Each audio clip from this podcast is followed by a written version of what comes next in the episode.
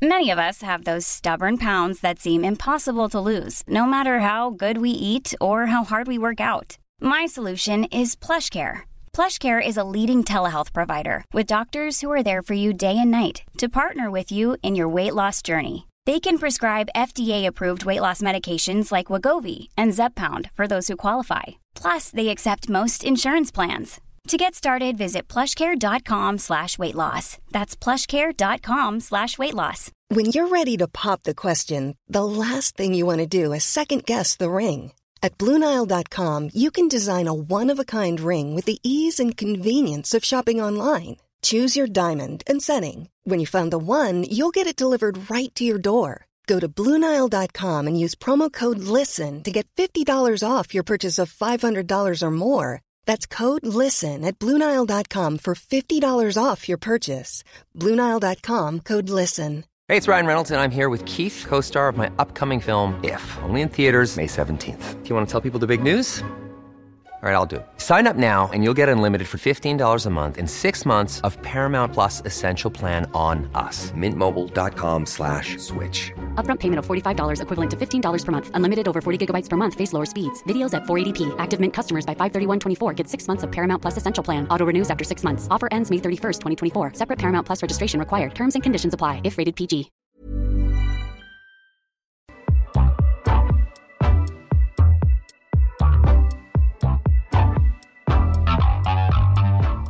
Hello and welcome to a brand new season of Don't Quote Me. I'm your host, Orlaith Condon, and this week I'm joined by podcaster Cian Sullivan, who many of you will know from his work on Sissy That Pod, but also from regular appearances on My Pod On Paper.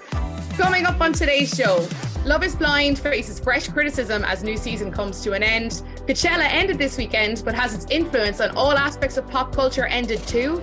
And Drew Barrymore has become the darling of daytime TV, and for good reason. And we're going to discuss. In other news, we're talking about how Married at First Sight Australia is delivering another amazing season, and why Cian is obsessed with Netflix's Beef.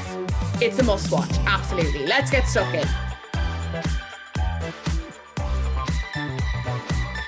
Okay, we're back for season two, a little bit later than I expected, but here we are. And joining me, Cian Sullivan, a regular voice in My Pod On Paper's listeners' ears. That felt more of a soft sentence in my mind and came out quite clunky. How are you? Good, good. Happy to be back, be chatting about these uh these erratic Americans who are looking for love. Uh, and other things, and yeah, just keep keeping busy, keeping yeah, keeping my eye on the on pop culture as always very busy season for you in the last couple of months with Drag Race, another season coming to an end. What are we at now? I mean, what, how many seasons has Sissy That Pod covered? What a brilliant question. I, I was... think I'm near, if not north of 20. Wow. 20 mm-hmm. seasons mm-hmm. of Drag Race. That's mm-hmm. that's insane. That's mm-hmm. insane. How are you finding it now after finishing another series? Are you feeling a bit fatigued? Was it I from all the reports I saw as not a very active viewer, it was a good series. It was a good season. So I guess, I guess there's multiple things going on. I do Step Pod, the Drag Race Reaction podcast. I'm now doing it on my own. My my uh, work husband has um you know gone for gone for further ventures somewhere else. He's hanging out with the woman next door and going back to college.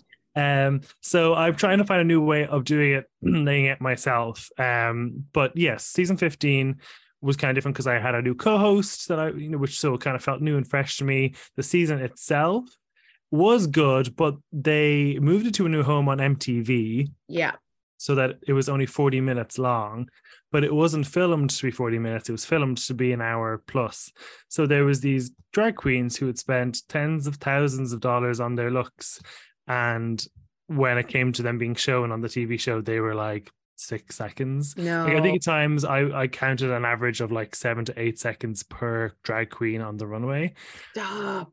And like, you know, there's challenge, there's really iconic challenges like Snatch Game in which you know the queens have to do impersonations of people, and they had done this. They decided to really early in the season so that there was like 14 people doing it and like ideally it would take whatever 20 minutes of the airtime but again then then they could have done 40 minutes it ended up being like 10 minutes so it was just things were just really crammed in and yeah you didn't really get to know the contestants as well as you normally would. Um, Yeah. Then maybe like eight episodes into the season, they reverted back to an hour long episodes when we kind of lost half the cast and we Oh, probably didn't even God. need it. So all that being said, they were a very talented bunch of queens. Um, some really fun challenges, but I think the actual production of it messed it up. Yeah. And isn't it so interesting as well? Like, obviously, we've spoken a lot about like reality TV production on our various podcasts. We're talking a little bit about it again on this episode, but like, it is impossible to overstate the importance of the network, the importance of the production team working on these shows, and how it impacts the general look and feel. And like, even recently seeing the news of, I mean, we discussed it on My Pod On Paper about Love Island getting an all star series and we Mhm. were quite excited. It's now been confirmed that it's going to Peacock, the streaming service in the US, which just paints a totally different picture of what I imagined the All Star season would be, because Mhm. that comes with a look and a feel and a limit for what's okay and what's not, and all of that stuff that's packaged up with a network's identity. And that's another great example of of them not potentially not maybe understanding the value of because I presume for something like Snatch Game, everyone probably got like what one punchline, like probably just got like one little moment to be like their character rather than to actually have a like a scene. Yeah, unless you were one of the better ones, you got maybe three or four moments rather than like a full opportunity to show off your Yeah. drag. Yeah, so which was you know disappointing. And because if it's going to be on Peacock, does that mean it's going to be the US Love Island team that are producing it? Do you know? So it's going to be cast members from the US, UK, and Australia all Mhm. combined, but I'm not sure about who's. I would imagine so, given Love Island um, US is also hosted on Peacock. Um, I think there's going to be pluses and minuses to it. It's definitely got me a little bit more interested because I think it's going to be somewhat of a different format to what we, the everyday ITV viewer, is used to. Um, I'm also very curious. I mean, I watch a lot of Housewives content, Bravo content on Peacock, where drinking limitations don't seem to be in place. The Mhm. same kinds of duty of care structures don't seem to be in place. So it's going to be interesting to see how they kind of pick up that that weight of responsibility from the UK show, try and incorporate it into their streaming service, but also still create something that fits the Peacock brand, which Love Island UK would not really at No. the minute. Um, so Did I I, think read that they have to do challenges every day or something like that to like stay on the island? I saw something- love? I saw something about that as well, which again, I mean, we discussed, I'm not sure if me and you discussed this in my pen and mm. paper, but I definitely discussed this throughout the series that stuff like that is what we want to see, right? Like that's kind of a change in the structure that adds more jeopardy without messing with people's minds. Like it's just mm. like you lose the game, like you're in danger, like that them's the breaks. So I'm I'm intrigued. I think they're looking at like a October, November release. Um, which will mean we'll if for everyone who's watched all three, we'll have had three seasons of Love Island in one year, which I mean, there's got to be there's got to be oversaturation at some I, I point. feel your pain. I have a minimum of three, and then I do all the Yeah. international franchises as well, and my bonus like, feed. So, if the queens can do it, so can we. I'm like, oh 100%. gosh. But like, it kind of sounds like do you know that American reality show, The Challenge? I've never watched it, but it just seems to be hot people from other reality shows in a Fear Factor style format. That's Yeah. kind of the vibe I was getting off this Love Island thing. I'm not sure if I love it. What you're saying about like challenges that actually affect the outcome of the villa, all up for that. Yeah. Like if this is, you know, Georgia Steel, like sort of zip lining. I don't know care if I care about that.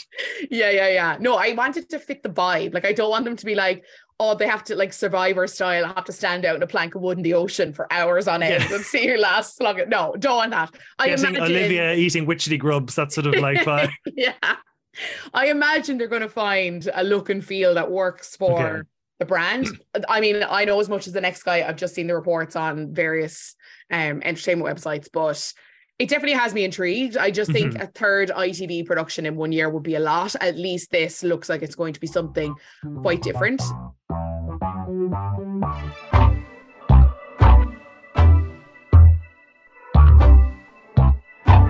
Right, our first story this week that we're diving into is going to be it's going to be an interesting one to talk to you about, Cian, because you are Mhm. not a fan nor a viewer of the show for reasons we'll get into. But Mhm. there has been a lot of controversy this week for many different reasons about Love is Blind, the new season that just finished, um, the reunion that was an absolute mess, the host, the production, the you know duty of care towards contestants it's in a whole lot of hot water this week and i don't think anyone expected it to kind of spiral and kind of gather momentum as much as it has firstly Cian, you do not like this type of reality tv show.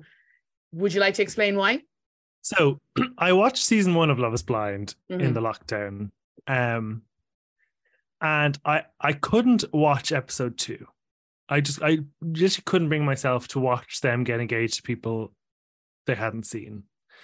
And there's something about people getting married in a way that i deem reckless that just annoys me i'm just like Mm. why i don't un- i just don't understand it gives me sort of like an anxiety and a, a level of annoyance that I'm like, you don't need to make these decisions now. Take your time. And I'm like, on one side, I'm like, this is literally none of your business. Why are you getting so emotionally invested? Let people live their lives the way they are, they want to. yeah But it's just, it's some sort of quirk. I've spoken about it in therapy. I still haven't got to the bottom of it. People have said to me, oh, is because, you know, as a queer person, you've had to fight for the right to be married. And, you know, here's some straight people, you know, basically taking the piss out of it yeah yeah yeah, frivolous. Yeah, no. Um, but I think I'd still be annoyed if it was the same sex couple. Like there's married at first sight same sex couples, Mm. and the idea still annoys me. So I don't know what it is of just and um, who who is it? Oh, what's your man? Um, in the first season, he went by a second name. It was like Matthew something. Uh, he ended up with a small girl with brown hair, and I think Oh yes, no, they broke up. I think, Oh, but I know. they? I think I know the couple. Of I oh, if I'm. but she had right like one. crippling uh, debt and he married her anyway and that set me into a tailspin i was like how could you marry somebody without knowing their like their, their financial situation it's just like Yeah. i just i find it so stressful and annoying Yes, I remember. It's the main two are Amber and Barnett. Them two, wasn't it? but yes amber and barnett yeah exactly that i just i found i just couldn't get to so i watched so i i, I skipped episode two because i couldn't deal with them uh, uh, you know The getting engaged other. proposals. Yeah, yeah, yeah. And I didn't mind then after that when there was just the couples kind of, you know, finding their feet and going and, you know, meeting the pairs. I didn't really mind that watching Jessica feed her dog wine. Like I didn't I didn't mind that aspect of it. But when season two came around, I said, you know what? I'm not going to put myself through yeah. the unnecessary annoyance. There's plenty of reality TV that I shouldn't be watching. I'll watch that instead. Absolutely. Ain't that the truth? I find Love is Blind. I find Love is Blind. It falls into the kind of selling sunset category of t- of reality TV for me with Mm. regards to like entertainment. Do I think it's one of the best reality TV shows that's on? Absolutely not. Like absolutely not. There is something about Netflix reality TV that just never scratches the itch for me. It just never hits the mark as well as so many other amazing franchises do Mhm. but Love is Blind is such a buzzy show. There's always discussions around it. So I always just watch it. And same for Selling Sunset. I always just watch it to make sure that like I know what people are talking about. And like if, if there is a big story, I kind of understand what's going on. But it is very much a second screen kind of viewing for me. Like I'm not bet into it. I'm not, it's not hooking me in. You know, when you get through that the three episodes and you have to wait a week, I'm not gutted that I have to wait a week. It's like Mhm. it's fine. Um but the show never disappointed me as much as it did for this season's reunion that just passed. Netflix had been hyping this for a couple of weeks that it was going to be their first live event on the platform, that it was going to be a live reunion with live reactions from a live audience, with all of the favorite quote unquote um, couples and participants there. Um, and then as we were waking up, I think on Monday morning, you you were seeing the kind of the fallout in the US overnight that there was major issues getting the live stream going, that they were massively delayed, and uh, eventually they had to abandon abandon the live stream and record what they had done and then release it. I think it was like over 24 hours later it was released on Netflix here. Um so it was really really embarrassing. It was a big mess up. And then when the the reunion came out and people started watching it, it was like, "Oh my god, all of this for this?" because it was just and I know obviously you're not a huge fan, but you are a fan of reality TV who has sat Mm. through numerous reunions on numerous different shows. This was by far one of the worst reunions. And I've sat through many a Love Island reunion where in early years when they had no fucking clue what they were doing. This was awful. So I guess for the listener, I have seen this. Yeah. Um, I didn't watch the season. I only watched the the reunion ahead of this conversation. So if people are listening and they haven't seen it either, I'll probably have some questions that you can add context to as well. Um, I mean, it's hard for me to gauge whether it was good or not because I don't know how much information had been rehashed because it was all new to me. Yeah. Uh, I in this particular scenario, I was kind of hoping for more throwbacks to the actual season to know what was actually happening. um, but my my biggest take takeaway was that the fandom seems to be a toxic pit. Like they seem to Yeah. be like you'd be like, you know, oh, let's just confirm. Um, is it no Kwame? You know that your sister is actually your sister, and your mom isn't a paid actress. And I was like, what sort of shenanigans was going on online during this season? Oh my god! And they kept referencing it, right? Like Nick and Vanessa Lachey, the host, kept referencing social media. A couple of times they called it the fourth wall, and I was like, "What the fuck?" That doesn't make sense. That's not the fourth wall What is. are babe. these two? Like seriously, come on, I like Uh, Vanessa though, and I think I think Vicky, are you joking? She was the controversy. She was literally the lightning rod. How did you like her? Oh my god, this is so interesting because I obviously watched the series and was fuming with her, but you liked her. I like her in that I I like her that she's better than fucking Nick. I guess when when the the we so I watched the ultimatum because that's fine. That's Yeah. couples who are actually together and they're having a, a, a quabble. I'm perfectly fine with that. Uh, so I watched that. I see them in that, and I you know I don't think they're the best presenters, but I kind of appreciate they're presenting it as a couple Mm. and that they're willing to sort of open up their relationship kind of somewhat not really in it. But i guess i was just thinking like i think she she did a relatively good job being like hey guys i'm sorry we're not live you know like address you straight away. I think she's somewhat warm in her delivery. And i, I guess it's maybe it's just because you have ice you know wooden uh, scarecrow of Nick Lachey beside her that she seems so exuberant. But like she's also a TV presenter, like she presented TRL and like she was Yeah. in one of those NCIS as well. So it makes sense that she's better at this than he is. But I think I'm, I was just more reassessing my opinion because when I first heard of her, I was like, who the fuck is Vanessa Lachey? and now I obviously know more about her. And I was like, Joe, she's actually not too bad at this. Okay, so when the series first started, I remember her and Nick were very much like ever present in the show. Like it felt Mm. like they're they're sharing about their experiences as a couple, difficulties they faced, all that kind of stuff. Like, I mean, they even referenced Jessica Simpson and Nick Lachey coming out of that marriage and how they handled all of that, all of hmm. that. And it felt very relevant because they were kind of, like I said, ever present throughout the series. Whereas, and even I think Vanessa referenced it in this reunion that they are Yeah. not as present anymore. So then when they come in at the reunion and she's like, oh, come here, me and my man and me and our babies. And I'm like, oh, yeah, no one cares. You're not here. Like, we have not paid you attention for weeks. We don't care about how how this relates to your life. Yes, if you're using that in a way to like leverage them to kind of talk a little bit more, if you're Mhm. using it as like a prod to be like, I'll open up, so hopefully you'll open up, Grant. But it just felt like so self-indulgent from her. And then there was a lot of backlash about how many times, and I'm curious if you noticed this, how many times, you know, Love is Blind babies were mentioned, her kind of harping on constantly about whether couples were trying or whether they were pregnant or what the plan was, which again, like, even when Love is Blind started, mightn't have sounded that jarring, which was only Mm. what, two and a half, three years ago. But already, like, how much just kind of pop culture has changed and how much our willingness to listen to that kind of question, our sensitivity around those kinds of questions have changed. It came off really bad and people were really annoyed about it. And there was a lot of criticism for her harping on the baby question, as people were calling it on Twitter. Um, Well, so like thought- I, I, I, I was getting like that kind of got my back over the baby question, but I was kind of like, oh, probably fans of the show won't find it annoying. It's just me being my cynical self. yeah. Uh, but like, I was like, we want to love a blind baby, and then it cuts to your man from season three who has a baby, who I assume is not with somebody from Love Is Blind, but is Yeah, it, like is that Bartise. he Yeah, not yeah, yeah. is that kid not allowed? Is you know sent to a Love Is Blind orphanage because it's, both parents aren't from Love Is Blind? Like I don't understand. But like in the same way, you know, I know how the heterosexual uh you know trajectory of life goes and it's like the bride is just down at breakfast the day after a wedding and the mom-in-law is like so you think of kids? Like so that is a real thing and i guess it's no surprise that this rears its ugly head in this show. Yeah i think i think as much as people want this to be like a really fresh modern reality tv show and and sit in the space alongside things like married at first sight it is American American produced. So think The Bachelor and Bachelorette kind mm. of vibe.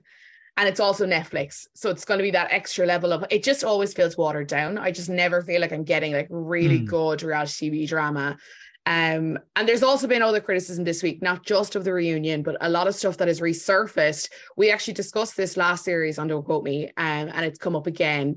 Last year, we uh, discussed about a contestant on the second series who sued Netflix over an alleged breach of labor laws um, and said the producers encouraged the cast to drink alcohol while limiting their access to food and water and underpaying them.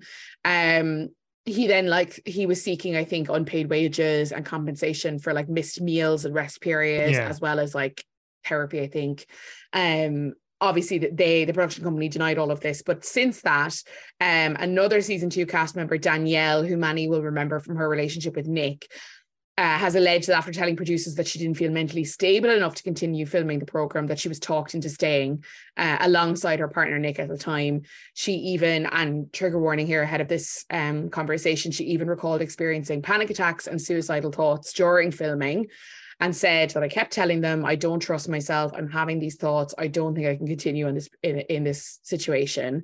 Um, now, producers have responded to these allegations, saying that the show has rigorous protocols in place for care for the care of cast members. The well-being of our participants is of paramount importance. We have rigorous protocols in place to care for each person during, uh, before, during, and after filming. I'm very much a person like there's no smoke without fire, and mm. this feels like quite a few contestants from many different series coming forward with similar types of complaints basically that they are not fundamentally they're not being cared for in the way that they felt like they should have been. And i mean we've seen this kind of stuff i mean not even this kind of complaints about love island and itv we've never had such kind of um direct attacks at the show and our producers. It's never been to this extent. And we've seen even that impact on the show mm-hmm. and how much duty of care has become part of the terminology around Love is I- uh, Love Island now. What do you think? How do you think a show comes back from this kind of criticism? Like, surely this is like nail in the coffin kind of stuff. Yeah, but uh, the other part of me thinks is like this is going to be bound to happen. Like, you know, Love Island being, I guess, a, a lingua franca amongst the two of us, be like, you know, you are, especially women, but you men as well, you are you are aligning their self-worth with you know compatibility with you know being in a relationship. And this show is just that on steroids. And it's like the only way i'll get any sort of airtime or get any chance at love is if i find somebody in this pod and get engaged and commit my life to them but i don't really know you know uh, it's yeah. such a stressful thing to do. And i'm sure the people who say they're in love are in love even though i did nick lachey again we turned to, I think it was Brett and Tiffany. So are you guys still happily married at this point? Which is like, I mean, we know they're all going to divorce at some stage, but let's, are you happily married? Right now, right now in the room. well, Nick, you don't even believe in the process. Um, yeah, I don't know. I like, I, I find it very hard to have a duty of care. Yeah, I just feel it's, it's juxtaposed to the idea of the show, which is for yeah. it's a, a, quote an experiment that's forcing people to make huge life decisions at a whim, hoping yeah. pay off. Yeah, yeah, I agree. I just think there's something about this idea that they've all gone through, you know, this, you know, in these interviews and this testing hmm. before mm. to find kind of a group of compatible people and they have to figure out then whatever. But it's like, it's not even adding that kind of stuff to the mix as much as Married at First Sight does, where they kind of talk about, you know, well, we put A and B together because they both said A, yeah. you know, one, two, three is important to them, X, Y, Z is important to them. And that is a commonality that means that we're going to think they could be a good match. Now, I don't believe that they do that with all couples. I'm absolutely eyes open to the fact that some couples are a disaster waiting to happen and they're happy to put them in an apartment and see how it mm. goes. But Love is Blind is just a little bit more, it feels like they're all individually casted, they're all individually kind of assessed to what seems to be a fairly relaxed level of assessment according to other contestants. Yeah. and then they're all put into this space where they're told, yeah, either you find someone or you will get potentially less airtime than someone on Snatch Game this year on RuPaul's Drag Race. Like, as in, you literally will be like, out of there. You're out of there. Like, uh, it's crazy. So the pressure is then on for you to force a connection, to find something to grasp to, to stay on this show that you've already given up months of time to this testing and interviewing and auditioning and all this stuff. Like, I don't know, understand how people don't see that it's doomed to fail. Like, there is one successful couple that everyone loves from season one. And I'm like, yeah, but like, Love Island has loads of successful couples in comparison, mm. but yet the standard that it's held to is quite different to Love is Blind. And I just find that quite interesting. Can I ask about this season? There seem to be two couples who got together that didn't get together in the pods Zach and Bliss and Jackie and Josh. Yes. How did they cover that in the show? Like, how did Zach and Bliss? So it seemed to be Josh and Jackie met in a coffee shop. Where did how did Zach and Bliss meet? so they all met in, they all met in the pods but they were all they all did not pick each other in the pods to yeah. be there whatever so zach and bliss had work kind of you know dating in the pods and then he picked uh, Irina instead so that ended yeah. his relationship with bliss and like uh, and likewise jackie picked um, marcus Mar- marshall Marshall, thank you, Cian. Picked Marshall in the pods and ditched Josh, and then they came back. So basically, they like Zach wasn't happy with Irina. He went and like kind of fought for Bliss, and Jackie wasn't happy, happy with Marshall, and she went and pursued Josh. So but this is after the pod, post pods. Post pods, yeah. So in my opinion, shouldn't be on the show. If you get engaged in the pods and then you break up, you're not on the show anymore. You're gone. You're gone. And then what? What blew my mind was, so I was like, so you're telling me, Zach, you proposed to Irina, didn't work out because she's a bully, which we can get to, then you bump into Bliss somewhere and you're like, Joe, what? You know, filming's wrapping up in two weeks. Let's get engaged and Let's get married. Go. Yeah. I was like, are you fucking serious? Yeah. Like whatever and, and, about I've I've agreed to this thing, I'll get married because I signed up to it. You know, let's just embrace experiment. Why would you subsequently do it afterwards? Like at least with Josh and Jackie, they were like, we're just gonna take our relationship at a normal pace yeah. now because we're yeah. not confined to this stupid show. Yeah. I, and it's funny because Zach and Bliss have become probably one of the most favorited couples from this series. Like people are really, really rooting for them, especially. Did you the see reunion. the big picture of the owls in their house? Oh, stop! I can't. Look, I, I felt bad for them because I would hate a ca- I'd hate a camera crew around my house showing them. You know. uh, so well, I wrote down the quote, which was uh, there was talk, somebody talking about their chairs. Oh, these chairs are giving me life. Look at my cool shelf. It was all a bit desperate, but I was like, you know, if I'd just moved in somewhere, yeah. I wouldn't know what to say about my house either. But that they uh, the pig like a big the owls yeah up on the wall of two owls and he yeah. serenaded her with this AI generated song. Not ChatGPT coming through for the win. It was honestly, I was, I was like, you know, don't be cynical, Cian, and I was really, I just had to laugh and go, "This is, these are not my, we don't, we don't the same love language as me in that." No, no, yeah, yeah, the tours. I just think that they Netflix demands so much buy-in to these couples, and I'm like, mm. no, because at least with other shows, like again, Married at First Sight is a really natural comparison.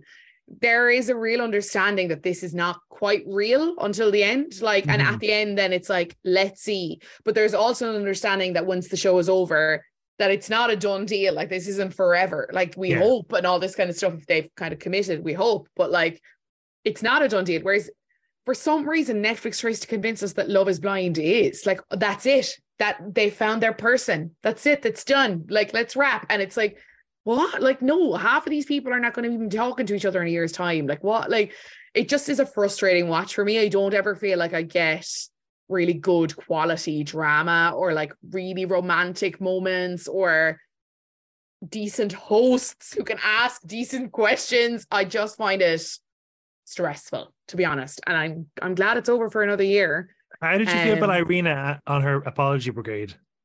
I mean, it was it was bullshit. It was it was all a pre-prepared line. I mean, everything that Vanessa or Nick would mention outside of what she had delivered in her speech, she was like, "Oh, I'm glad you brought that up. I wanted to speak on that." And it's like literally referring to her notes, being like, "Oh yeah, shit, that was another thing that I wanted to cover."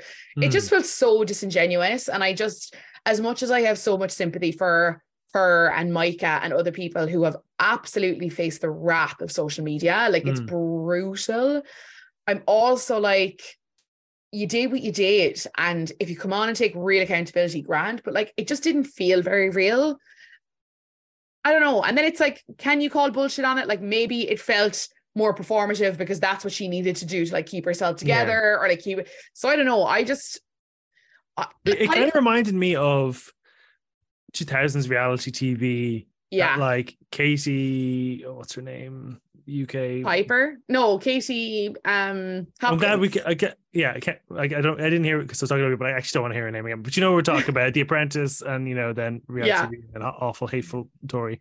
Uh, and then like Omarosa in the US Apprentice, like these bad girls of reality TV. And like Yeah. when Vanessa was like, even Irina will be here, that was like pearl clutching from the crowd. I was like, yeah, all right, so it's like we're back to this now again, Yeah.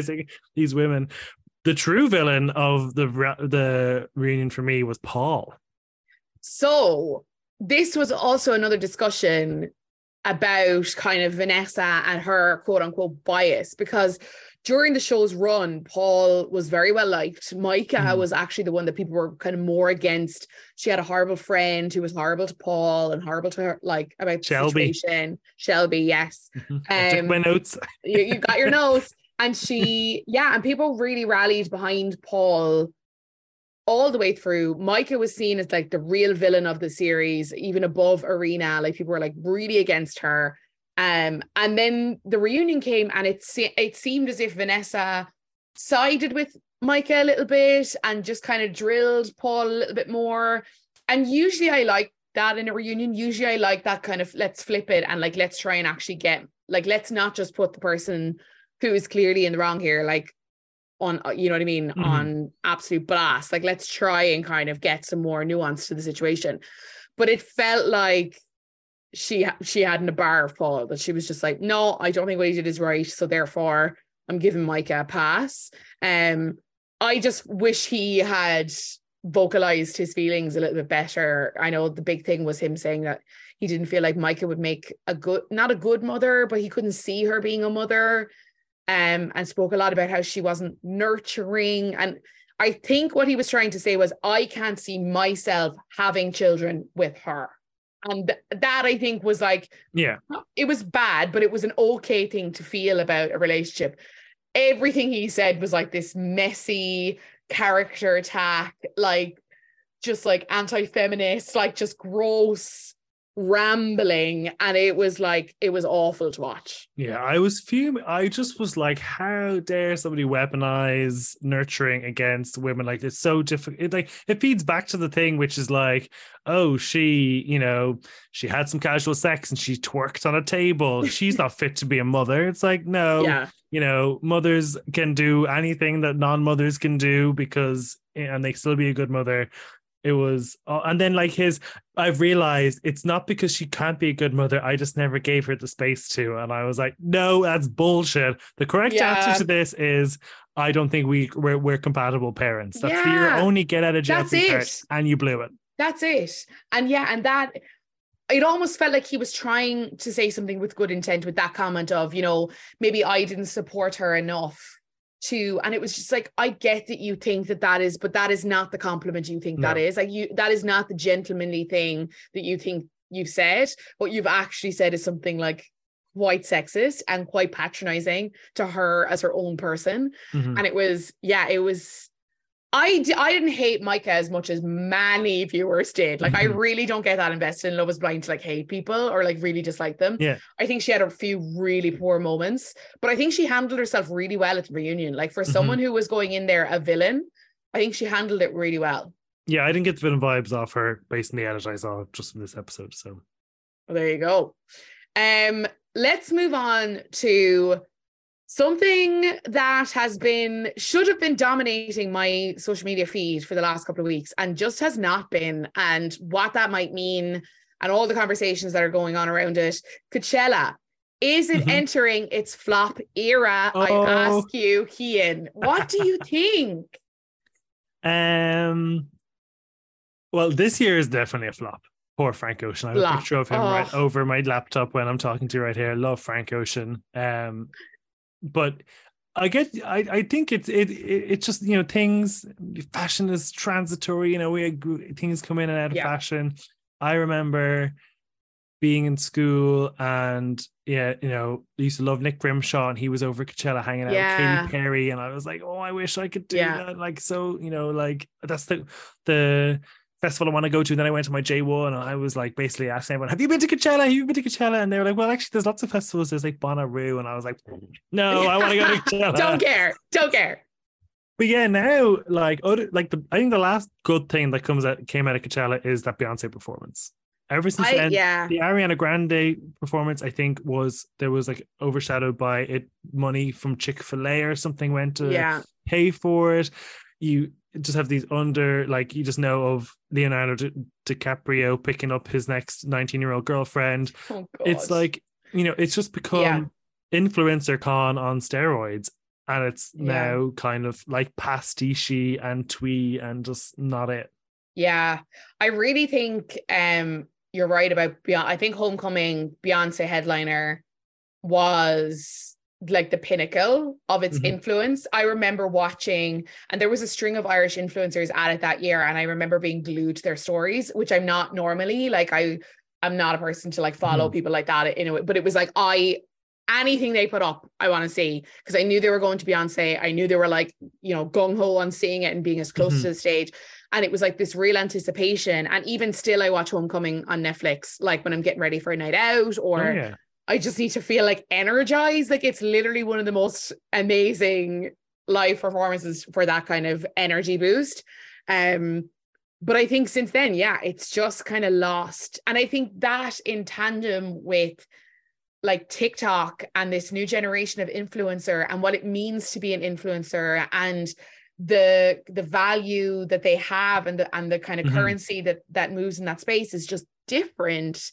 And i think coachella is a really big victim of that because it really leaned on that environment. It really leaned on that kind of ecosystem of influencer culture to kind of bolster what was in itself a really impressive music festival with a really impress- impressive lineup musically but also to create this like pop culture moment. It really Yeah. leveraged like influencer culture. And i think because that has changed so much it's you're seeing coachella now kind of not be this like lust worthy because i remember the years yeah like people like nick grimshaw people like rita ora like all these like english Yeah. stars going over and like Mhm. hanging out with like a like a-list hollywood royalty in like really chic festival outfits like making such effort for the looks and it was like all part of the experience i mean now you're seeing celebrities turn up in like literally jeans and like denim jackets and i'm like i'm happy for you but like people are not arsed people Mm. are not arsed But I, think like I think what you're getting at there is kind of interesting. It's it's you know influencers were a revolution to the advertising space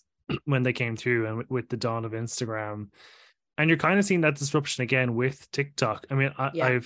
I've I've friends with like Gen Z siblings and stuff who say things like, you know, Gen Z people don't want one person to have all the fame. They want one person to be good at this and that's it. You know, if we know you for doing lip syncs to The Simpsons, we don't want you selling makeup. Like, you know, that Mm. seems to be the mentality is stick to your lane and stop Yeah. like stop trying to diversify your brand. And I think, you know, this could be uh, a casualty of it, which is like the kids don't really care yeah about this Instagram festival anymore. The other thing is the lineup. I was trying to find the Friday. I couldn't see who the Friday headliner was. Blackpink, I think, do have a, a lot of Gen Z followers. yeah Frank Ocean's last album was in 2016, which is seven years ago. So anyone who's like 14, 15, 16 on TikTok was nine max yeah when that came out. Um, and like the other sort of big name people were excited for was Jai Paul, who released like his music was released on blogs. That is, you know, it gives you a timestamp of like when Yeah. he was popular. And as for people who are in the 30s or late 20s or early, you know, that's the sort of music that they have nostalgia for and they're excited for, and they're the people maybe that are going to Coachella. But like, Yeah. you'd want some sort of like TikTok rapper that like you know Mm. it was like Lizzy McAlpine or whatever like to be headlining or something for those kids to to want to go to it. Uh, um, Those damn ceilings, kids. yeah, you know, someone like that who's kind of blown up, or like, yeah, you know, Yeah. I mean, I don't TikTok's I'm probably the wrong person to talk about this, but it's like even their lineup was geared towards Mm. a certain audience as well. So and it's yeah. hard, right? Because like not not Lizzy McAlpine, because obviously she is touring, but like Mm. these kind of TikTok artists who you know have this moment of like virality on TikTok or on various platforms with either it be you know an audio clip like ceilings that hook that everyone was out running to or whether it be like a full song or whether it be a trend a dance trend or something they have this moment of virality and that doesn't necessarily always translate to a live touring act. It doesn't necessarily translate to someone who can a put on like a full hour long, two hour long set because they might not even have that amount of music. But b that, that the audience is also so different. Like conversion in those audiences is so different to what it was Mhm. like with us with millennials. I mean, we were it was like we finally had a gateway to all of this stuff and you had someone telling you that you know this was you should get this. And it was like a, a seal of approval for you to say okay i'm going to get it. I'm going to do this. I'm going to go here. I'm going to do this experience whatever. Mhm. that access is so much broader now. It's so much more you know up to date. It's and this culture of like de-influencing and all that like translating a tiktok viral song into a sellout tour or a sellout coachella headliner set is like it's a different it's a different thing. And i feel like can Coachella adapt to become what it was for millennials in the kind of 2012 to like 2016, 17 Mm. for Gen Zs? I just don't know. And I mean, as much as Frank Ocean, like you said, mightn't be someone who many Gen Z ticket holders would be aware of, the the absolute flop of his performance will be something that they remember, Yeah. even if he has very little relevance to them. Um, just a little bit of context for anyone who has been in a cave the last week. Uh, Frank Ocean was headlining both weekends of Coachella. He took to the main stage on the first weekend an hour late. He is said to have performed mostly um, the entire concert sitting down with his back to the audience. Uh, various audience members pointed out on Twitter that he had been lip syncing apparently at certain points in his set, which didn't feature some of his most popular songs. Um, and it also was abruptly ended at the end due to the curfew restrictions in the area, which are rack up like hundreds of thousands of dollars in fines for Coachella every year for going over by like 10, 15 minutes. I think his set went over by like 25 minutes and it cost them like $120,000 or something to pay Yeah. those fines. Um, but yeah, so that was kind of last weekend. Then this week, we heard that he had pulled out of the second weekend due to quote unquote sustaining a leg injury on festival grounds in the week leading up to the weekend. Uh, one, Frank Ocean was unable to perform the attended show on weekend one, but was still intent on performing. And in 72 hours, the show was reworked out of necessity. He has since pulled out of weekend two. Um, so this was obviously a huge story to come out of the first weekend um, and had a lot of people talking. There was loads of videos of people rushing through the gates as they opened to get kind of front row from Frank Ocean. Loads of videos of people leaving prematurely. As a fan, what did you make of what you saw Um, of the people or of the performance? of the performance and the fallout from it? Did you think it was fair? Yeah. Um. Yeah, I mean, I think like Frank Ocean is is is is a critical darling. He's not known for his live performances. He rarely performs live. He has a good voice, but like how well does it perform to a live performance? I watched bits of it. Um, you know, I I kind of personally feel, and this is a kind of a separate conversation. The best thing about a concert is being surrounded by people who love the music you do, and I wonder, like, even if the person is shit, like you're all you're singing your favorite songs with the other people around you. But one thing that I think he did that would really piss audiences off is that he didn't sing the studio versions. He like ad libbed and changed like the format of the song. So like you think it's a chorus and then he just ends it, and like that would piss you off. So I can totally understand why being there I'd be annoyed, and I probably was like, well, look, I saw him. Grand, I can take that off the list. Um, but I'm also not surprised. 'cause I don't think that's his his thing. He seems to have done it because he recently lost um his brother in a car accident, I think, if I can remember. And his brother and him really loved Coachella, and he I it kind of got the vibes he was doing this for his brother. Like his brother would find it really cool. He was headlining Coachella, and in the first night he he kind of does a little speech about his brother and how much his brother would find this was cool. And I mean the whole crowd, the 40 whole 40,000 people or however many people were there were like you could hear a pin drop. And that Yeah. goes to show kind of the reference people had. But yeah, I mean, you know, when you're up against the same when you're in the same slot as Beyonce, you know, you've got big boots to Yeah. fill. And I'm not surprised he didn't do the second week because he probably just spent the whole week looking at all the hatred and disappointment and think pieces that they had in his performance. And he was like, fuck, this is why I don't do this. I'm not doing. Yeah. Yeah. I think, and I think it, it, it started an interesting conversation during the week about, you know, um, there was a lot of people who came out in support of him. I know Justin Bieber released a statement Mm. talking about how impressed he was by the artistry of the set. There were other kind of fairly notable um, celebrities who came out in support of him. And I just, it made me think of, and not just me, I know loads of people had this moment, and it was very much discussed on, on my Twitter timeline anyway, about the comparison to Rihanna's Super Bowl performance and the criticism of, you know, her not putting on a quote unquote show. Like, you know, the costuming was boring. She wasn't dancing enough. She wasn't Mhm. this, that, and the other enough. And I just think it was like so jarringly obvious what that was about. Like, it just felt like such an unfair standard for to be set for her just based on her gender because like let's call a spade a spade that's what it was about. Like that kind of demand is never put on male performers. And Mhm. like this is a perfect example. I mean this will die down for him. But if rihanna got up and did something like this for the super bowl that'd be it. Like that would literally be it for her. Like it's just interesting how quickly people were to jump in. People of kind of note to jump in and be like this is his artistry. This is him as a performer. He's not a live performer. That's not his thing. Mhm. like and that's a good explanation for why maybe this was the way it was but also why was that not also used for Rihanna? Like this idea that like she's at a different point in her life. She's not the performer she used to be. She Mhm. wants to do things like this. She's low key like all that stuff. I thought that was really an interesting difference I, I think it is interesting. The I the, my counterpoint to that would be when you have a headline slot, you can do it whichever way you want to do, which I suppose is your point. Why are people annoyed at Frank Ocean? But I think with the Super Bowler, Super Bowl, eh, for me anyway, as a as a as a raging fag, I want to see big dance numbers. And I'm disappointed if I don't get it from Rihanna, and I'm disappointed if I don't get it from Dr. Dre. Like I'm just disappointed if I don't get it, Yeah, yeah, yeah. regardless of who it is from. Um, but whereas I like, I think that's the gig, and you're, Yeah. if you're doing the gig, I think you need to play ball. When you're headlining Coachella, you can was do that a was that a sports pun was that a sports pun No way. Not unintentionally. um, no, I so, get what you're saying. yeah. Coachella is more your time to do of it what you will. More of a whereas blank the Super canvas, Bowl is kind of a, a, a an expected type of performance, I guess. Yeah. Probably.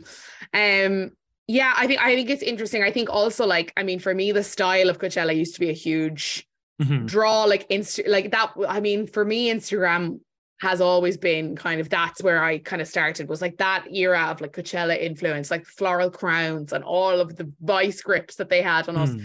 like that has also kind of dissipated. Like I just don't see Coachella being this like lustworthy thing. Like I remember years ago waiting for like I don't know someone like Variety or someone to start posting like the celebrity pictures of who was there and what they were wearing and who they were going to see. And like honestly, I literally didn't even know half the people that were performing until like TikTok forced it down my neck. And I was like, oh, okay, grand. There, I didn't even realize it was on this weekend. Okay, fine. Like Yeah. whatever. It's just not the same buzz.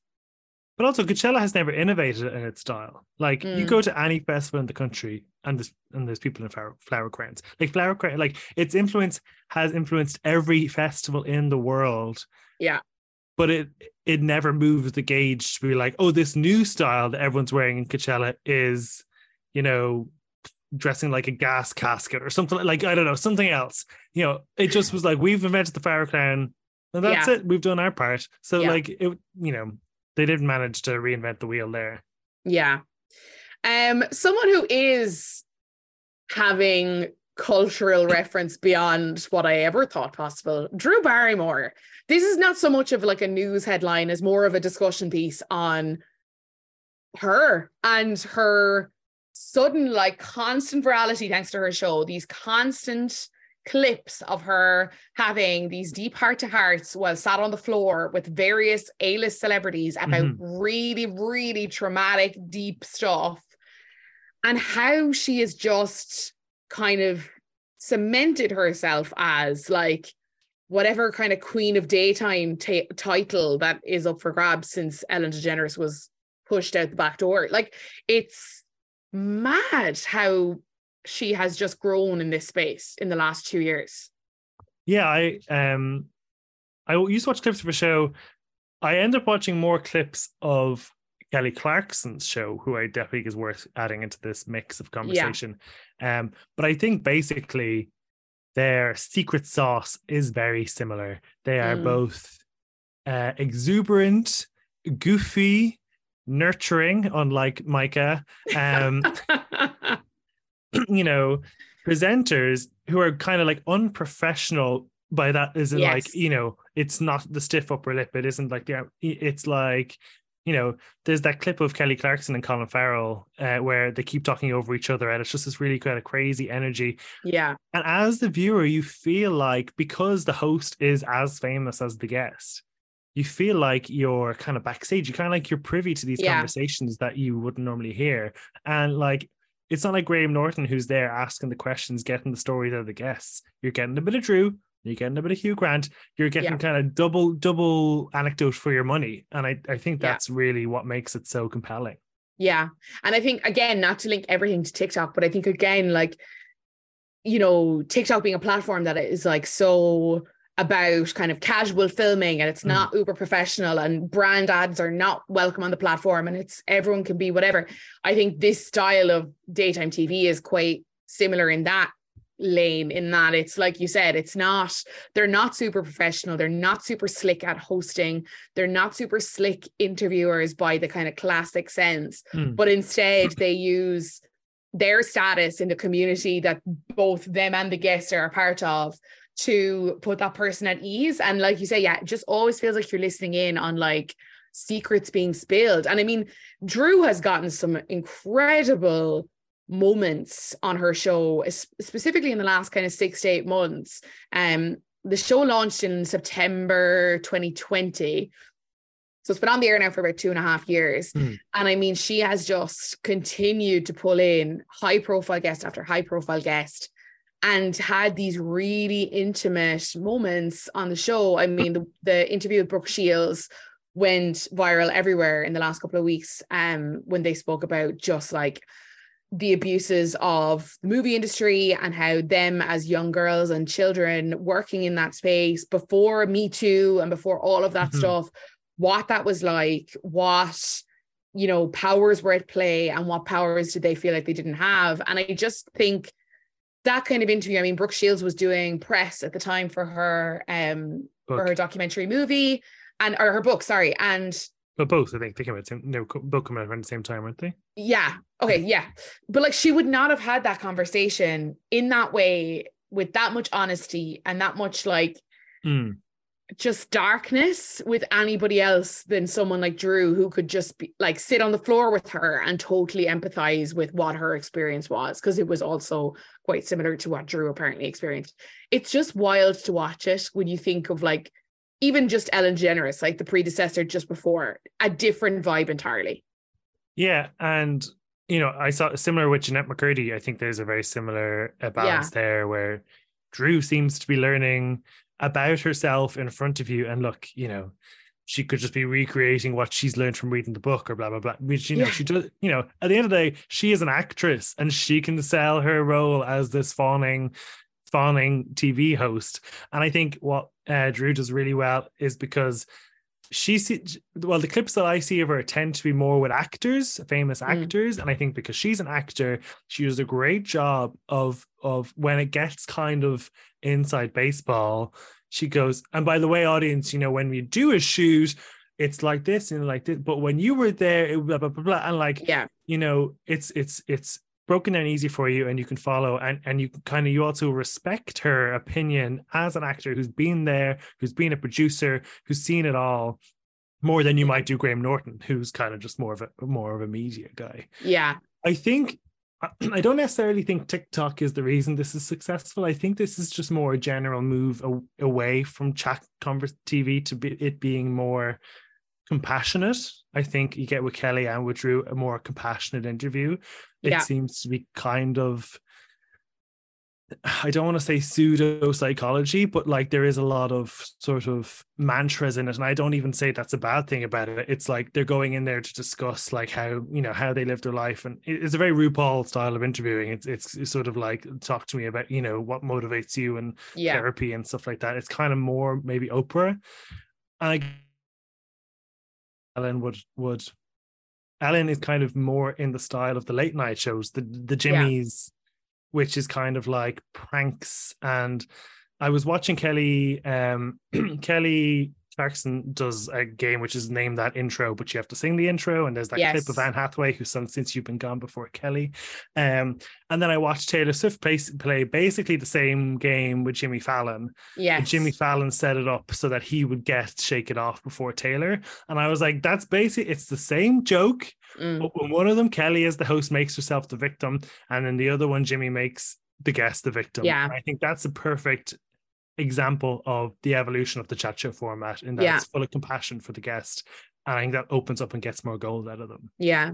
And I mean, I think if you think about it, we've discussed that on this podcast quite a few times before about like paparazzi culture and like pop culture media in like the 2010s versus now and how there was a real narrative of, you know, let's drag those people down to prove that they're just like mm. us. And that was that was the mentality. And yeah like these these talk shows were like that. I mean we've all seen the clips of ellen degeneres grilling taylor swift on what guy she would like to be with and taylor swift is clearly uncomfortable. Mm-hmm. and but it was like you know inviting the audience in to laugh at the celebrity to even the playing field. Whereas your drew barrymores and your kelly clarksons they feel a little bit more like you know, we don't have to bring this person down to feel like they're like us. This is why they're like us. And it doesn't have to be at the expense of their, you know, their pride or whatever. They can just choose to let us in if the invite is coming from the right place. And I think they've just really, they've really nailed it. I mean, even the silly games, I know Kelly does quite a few mm-hmm. of those like musical games, which I just find tedious on the late night stuff, like the, the carpool karaoke's and the, uh I know Jim, Jimmy Fallon does like 20,000 of them because he yeah. loves. Now, I did end my YouTube rabbit hole did end me to a mixtape mashup between Kelly Clarkson and Ariana Grande doing like pop diva classics. And by the end of it, I was yeah. crying. yes, they're no, but like they're great. And Kelly Kellyoke is great. Yes. The the musical intros. I know she did one with Niall Horan recently, which was mm-hmm. amazing. Like again, it just feels so much more natural and less cringe because she is a respected and critically acclaimed artist that is worthy of singing with like yeah. some of the biggest musical talent of you know 2023 and it just reads so much more authentic than any of that other like nonsense. Yeah okay. I've got three things to say. I don't know which one i want to say first. On the first point i think i think they are like so instead of ellen belittling the person to make them feel like us i think what kelly and drew are doing is they are approaching the guest with the same sort of fan girly attitude that we would have. So they are like representing us plebs towards this like Drew Barrymore is always such big doe-eyed yeah. excitement towards Hugh Grant or Ben Affleck or like throws his head back oh Jennifer Lopez she's such a goddess. Like yeah that's how we get access to them. And then that like that just arms the guest. And you kind of feel like you're having almost like a meet and greet via Drew Barrymore, which I think is is her magic. The late night thing uh, with uh did you mention Kelly Clarkson and Niall Horan? Did you see the clip recently where Jane, when Niall Horan told James Corden he's been saying his name wrong? I did see this. Yeah, yeah, yeah. And James Corden doubles down and says, No, I haven't. You've got your name wrong. Which I just was like, Look, I actually didn't believe. I, I, was like, I don't know why people hate James Corden so much. Like, I, you know, he's not great, but I don't hate him. After I saw that clip, 14 years too late, I'm on board. I know. I legit could do a whole true crime series on why there are many reasons that I hate James Corden. And it starts. I want to hear it. I want to hear it. You and Jenny I, Claffey get together, bedroom that shit. I'm pretty sure I've said this on here before, but he did an interview when he moved over to the US first with Stephen Colbert on his late night talk show. Um, and I think he was about a year into the Late Late Show with James Corden. And Stephen Colbert asked him on the podcast or on the on his chat show, you know, you've obviously been in America now for a year. Like, do you think of yourself as more of an American or more of a British person? Stupid question, right? Like a stupid question. This Mhm. is like a 36 year old man who has grown up and lived in the UK his whole life. His most of 25 his years. career, One year in Most- the US. Yeah. most of his career has been based on creating incredibly English British characters and for incredibly British shows. And like he has really leaned into that. Like he has really leaned into that, like Mm. I'm an English geezer vibe. And James Corden comes back and he says, Oh, I just think of myself as a citizen of the world, really. Like I just don't see borders and countries. I just and I just was like, no, no, absolutely not. I'm not doing it. I'm not doing it. You have sold us your narrative of being a proud English man your whole career, and that is fine. Don't now go to the US and be like, like we're all one, like kumbaya, like Yeah. there's no bother. I was just like, no, If I don't take it from people who've been backpacking in Thailand with a bindi and some parachute pants, I'm not taking it from you. No. No, it was like that guy who went viral on TikTok, the other Irish guy who was like, it was like, where are you from? And he was like, oh, I should say Ireland, but I'm I'm really this. Oh, I Yeah. need to dig up that clip. It was fucking jokes. But yeah, The other thing I wanted to say though on Kelly though is yeah, I think her career is so interesting because she rises to fame in American Idol. By all Yeah. accounts, she was clearly the winner, but she was such like a normal day girl and she was able to sing other people's songs with such like versatility. yeah, She has her own career. She gets fucked over by the industry. She, you know, gets forced to work with Dr. Luke. She doesn't want to blah blah blah blah. She now is going through a divorce. And how she's claiming back her her A star status is again by singing other people's songs in front of America. And I think that's a really interesting symmetry to her Yeah. career. yeah. A hundred percent, and I think even seeing her, like I'm a I'm a sucker for vo- for the voice interview or the voice auditions. I Mm. love, oh my god, I love it so much. If I've had a bad day, I'm like, I need to watch some voice knockout rounds. like I just need it, and she's so brilliant on that as well. Mhm. Just such an empathetic person, like really coming at it from like I have experienced this, I've experienced the highs and the really bad lows, and like here's what we're gonna do. And I just and she's just funny, and Drew is the same. Mhm. Um, and it's just wild to watch them because I remember when their shows were announced. I think Kelly was announced like six months before Drew, and then Drew came, and I was like, Jesus, this is going to wash out as quickly as half of these kind of, Mm. you know, the Kris Jenner show and all these chat shows that pop up for a season and disappear. But these two seem to be really. I mean, hanging on in there. I mean, I'm seeing kind of Jennifer Hudson and clips from her show and a few others, and I'm like, oh, I leave it or I'm not arsed. This Yeah. stuff seems to be really like hitting the right nail on the right. and I don't know, like, I don't know the American TV system well enough to know are they on the same time? Are they on the same channel? Are they competing? What networks? Like, is Yeah. Wendy Williams still on? I think she is. Watch cha- Like, no, she's gone. Is she? She gone? for Yeah, she's gone. She's gone for good. Yeah, I remember What- watching Michelle Visage and Leah Remini like host her show when she was off, but she's gone for good now. Is she okay? I'm not sure. I wasn't sure. Yeah, she's gone for good now. It's Sherri, Doc, your one who used to be on um, The View, Sherri Shepherd. Is that her name? Okay. She's she's taken over. It's very similar. There's quite a lot of the like hot topics type segments, as far as I know, still there. Um, but yeah, I mean, I don't think it's having the same kind of cultural impact that the Wendy No. Williams show had in its kind of heyday. Um, but yeah, it just seems like potential. And like, I mean, again, it's there seems to be endless room for endless chat shows hosted by men, but there's that space is always a little bit smaller when it's women. So I think when you have two Yeah. people who are doing it really well, like Drew Barrymore and Kelly Clarkson, it must make it hard for other people in that space to try and grab some of that audience. And sure, we um, won't we have a female led talk show now ourselves come September? Is this confirmed? No, but like, I mean, Lads, to say I don't give a fuck about who hosts the Late Late Show in Ireland. I but you honestly, could you could care if it's the right person and they do the good good, good job. Like, I mean, maybe, yeah, but I just, I don't, I just don't give a fuck. And like the news websites in Ireland are just horny to tease every little fucker who has said anything about it on their Twitter in the last 10 years. Mm. And I'm just like, honestly, I don't care. I don't it's care. like it's like the conversation about who's going to be the the next Bond. You know. just exhausting. Exhausting. I don't care. Like, I just don't Well, care. I said this on Louise McSharry's podcast. She disagreed with me, but I'm I'm here for Angela Scanlon. I want her to do it. I mean, it seems like it should go to her, right? Like, Ask Me Anything is proving popular. I think it's just back Mm. for another series. Um, but I just don't know if they'll give it to someone like Angela Scanlon, who's not like a, you know, a, a pillar of Irish broadcasting, you know, like Mhm. but she feels like she would be new and fresh. But I, I guess it must be hard for RTE when they know they have this pressure of like the longest running talk show in the world Yeah. and the legacy that that has. And so many people do kind of, you know, map their Mhm. diary around various late, late specials and toy shows and r- like Valentine's Day and Mhm. country episodes and all this nonsense. So, like, it's the two of us would grab would grab an opportunity to go to the Late Late Show. Like, sure. I oh yeah, I'd absolutely whore myself out as well if they invite me on. I'd be like, oh, it's such an honor. Oh god, but I just don't care about all this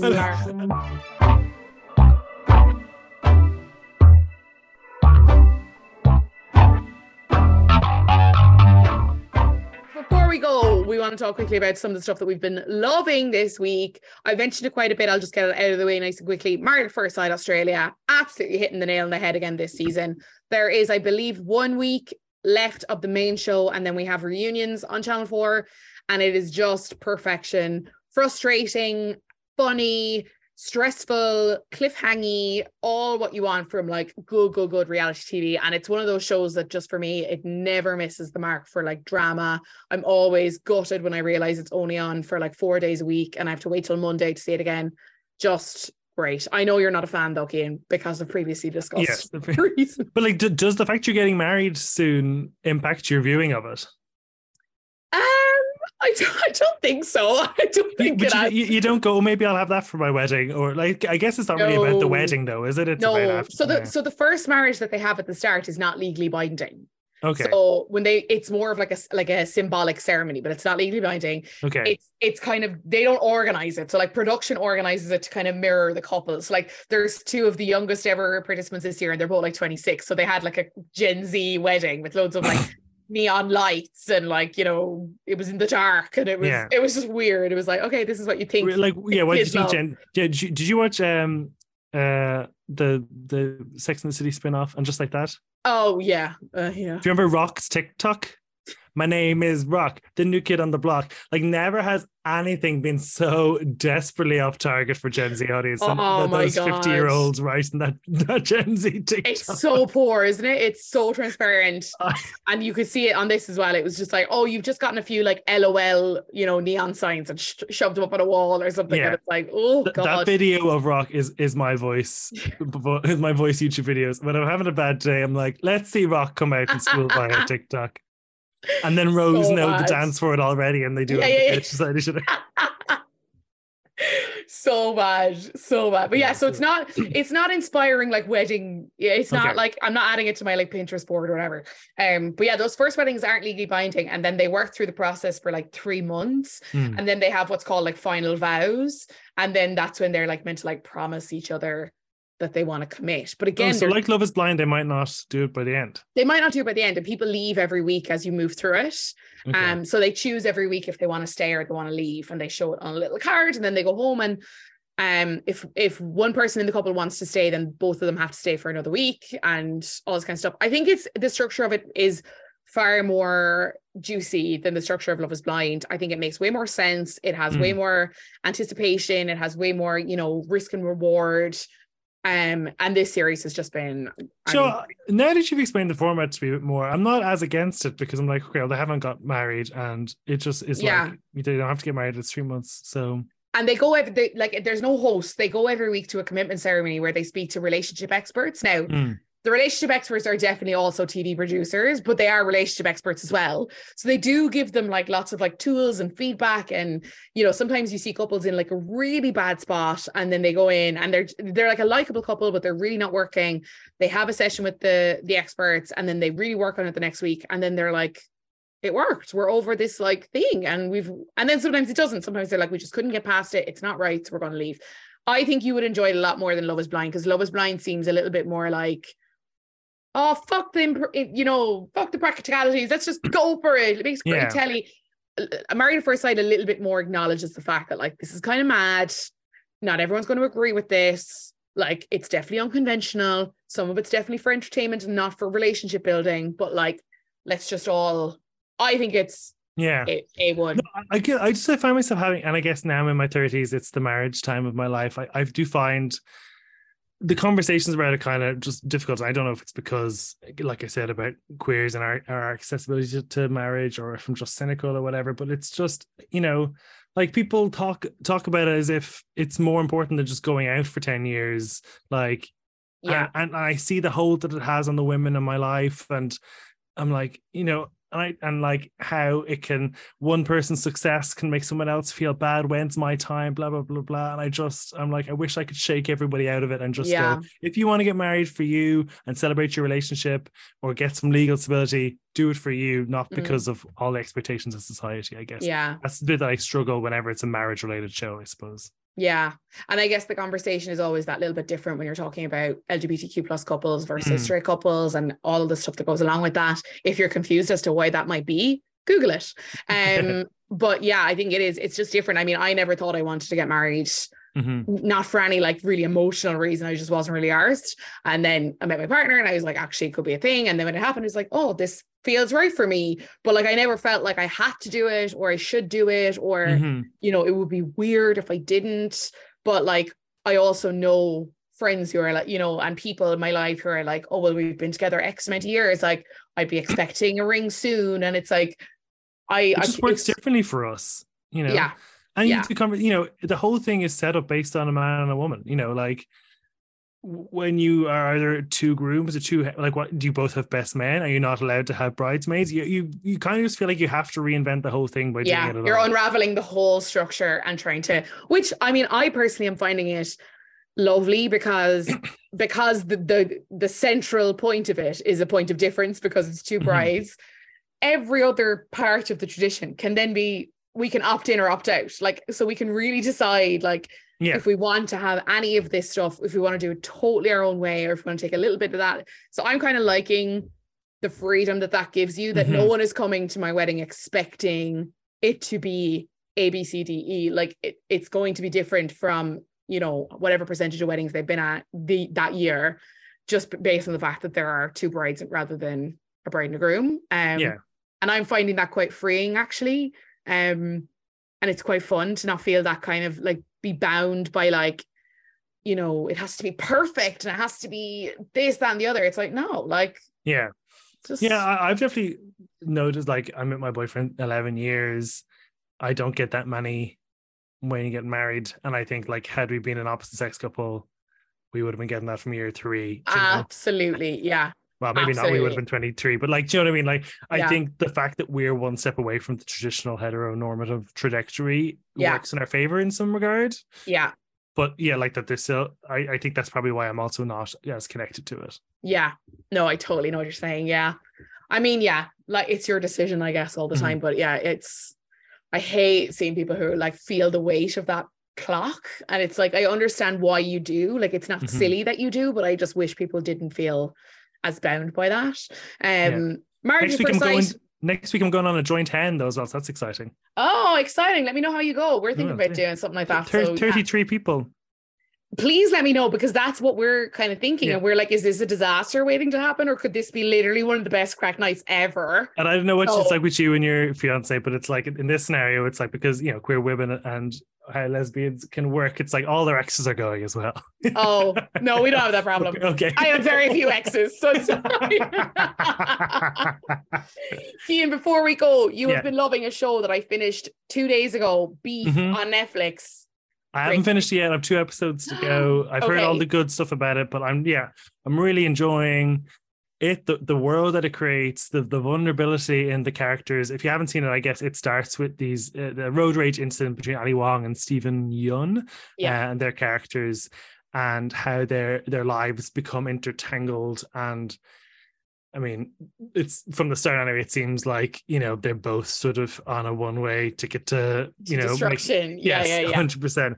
Um, but yeah, it's like really artistically done. It shows a real, you know, element of vulnerability into their psyche, into their self hatred, into the pressure that Mm. they have on them from their parents, from society. It's a really interesting juxtaposition in which Ali Wong's character, being the really rich, successful business lady, versus the struggling down on his luck contractor that Steven Yeun plays, she has all the power, which you don't normally see. The woman have all the power, and she can, you know, he feels Yeah. like he can't do anything. It's just really fresh and new, and I'm really enjoying it. Yeah, it's really good. And it's it's that constant kind of tug of war between the two of them because you get a little bit more context into why the way they are each Mhm. episode, and then you kind of are siding with one against the other, and then you're Mhm. siding with, and it's kind of that back and forth. And you've just passed the point where I think it's like episode six. It like I didn't realize it was 10 episodes long. Mhm. And then episode six, it kind of took this like really big pivot. And I was like, oh shit, like this is like a whole new space of story that they're kind of opening up now. And then you kind of get into this weird and wild place for like the last few episodes. And yeah, I mean, it's brilliant. They're shorter episodes as well, which I think is like a good plug. Yeah. Like they're like 35 minutes long. So you kind of like you race through it if you want to. Mhm. Um, it's Well, not a super... oh. I just finished episode eight, and I gasped at the end, Yeah. and I was watching it on my and something happened. I was like, jump so- scare at the end. yeah, Yeah, I mean, it's great. It's really good. You will not be disappointed um by how it ends, I don't think. okay. But but text me, let me know if you are, because that would be 100%. really interesting take. Cian Sullivan, first episode, season two. I'm really glad we did this. I've had a good time. I know you don't like half of these shows, but I'm really glad that you invested for the sake of this. Okay. Thank you so much to Cian Sullivan for joining me on this, the first episode of season two of Don't Quote Me. Thank you to you guys for tuning in each and every week. We hope you're back with us for another season. You can find us on social media at don'tquoteme.podcast. You can also find us on all of your favorite podcast apps. So you can listen whenever and wherever you like. We'll be back next week with a brand new episode and all of the latest pop culture news. We'll talk to you then.